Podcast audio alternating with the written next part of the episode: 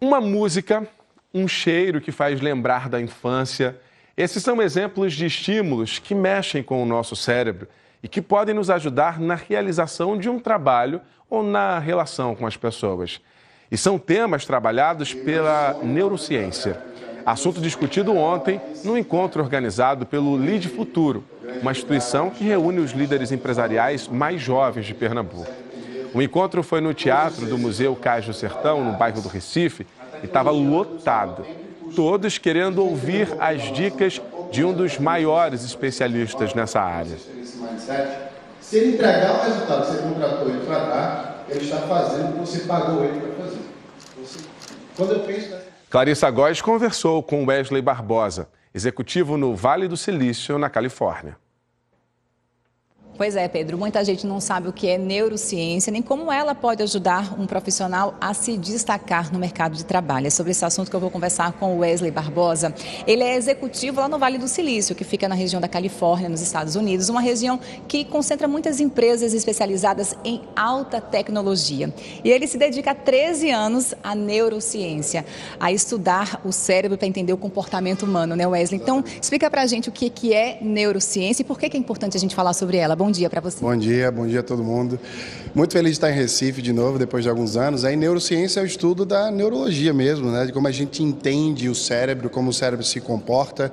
É, a gente entende as relações sociais hoje através da sociologia, as relações culturais através da antropologia e as relações da mente mesmo, o poder da mente em relação ao pensamento, que é a psicologia, a psicanálise e afins.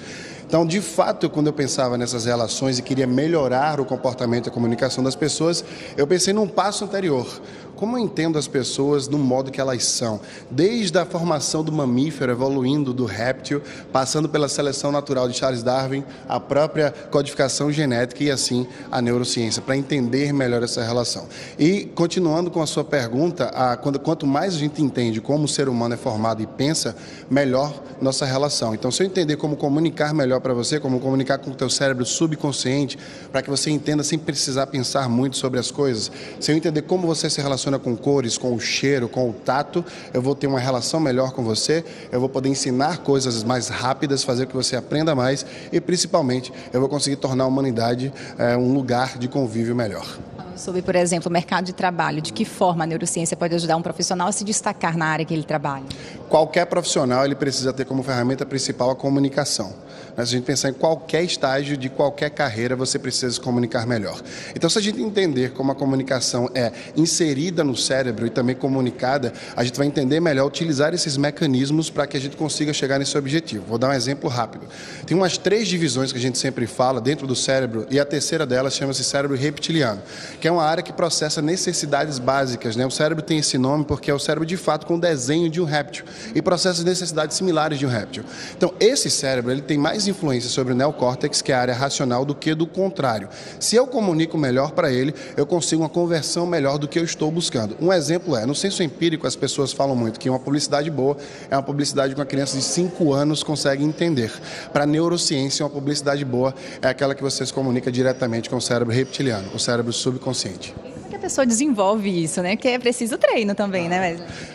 Olha, desenvolver isso realmente não é algo muito fácil, você precisa estudar bastante, etc. Só que o meu propósito foi esse: tentar mastigar a neurociência para criar palestras e cursos, por exemplo, para que as pessoas conseguissem de fato entender o que elas precisavam fazer para entender a neurociência. Então, umas dicas básicas de fato são: primeiro, use muito imagens, cores. Cores e imagens se conectam muito rara, muito diretamente, aliás, com a sua memória. Então, essas memórias vão te ajudar a conectar uma formação. Por isso que existe o estudo de story storytelling, né? Que é quando você conta uma história dentro de um contexto de fato para que a gente memorize isso. Então, minha dica principal é: toda vez que você for comunicar, tente racionalizar menos essa comunicação, esse cálculo de quero comunicar isso porque quero extrair disso dessa comunicação e pensa como de fato um ser humano, um Homo sapiens. Nós somos todos animais, né? Como eu posso, da forma mais fácil possível, mastigar essa informação para outras pessoas? Inclusive, é um problema de quem palestra muito. Eu vejo muitos palestrantes e comunicadores querendo parecer de fato fato, pessoas inteligentes pelo conhecimento que têm.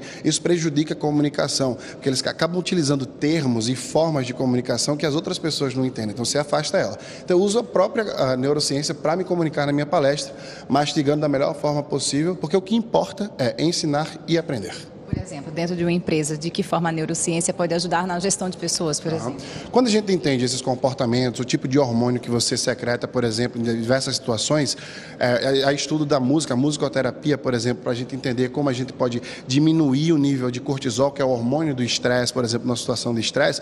Quando a gente tem esse entendimento completo, a gente pode fazer reuniões mais soltos. O seu cliente vai chegar na sua empresa, vai sentir um cheiro, é atingido pelo marketing olfativo, ele vai ser atingido por uma música no seu córtex auditivo. Essa música vai influenciar na secretação é, hormonal que você tem. Então, vou dar um exemplo prático, que eu acabei de sair da empresa ontem à noite, a gente estava trocando uma ideia sobre isso. Né? As pessoas estavam chegando estressadas nessa empresa.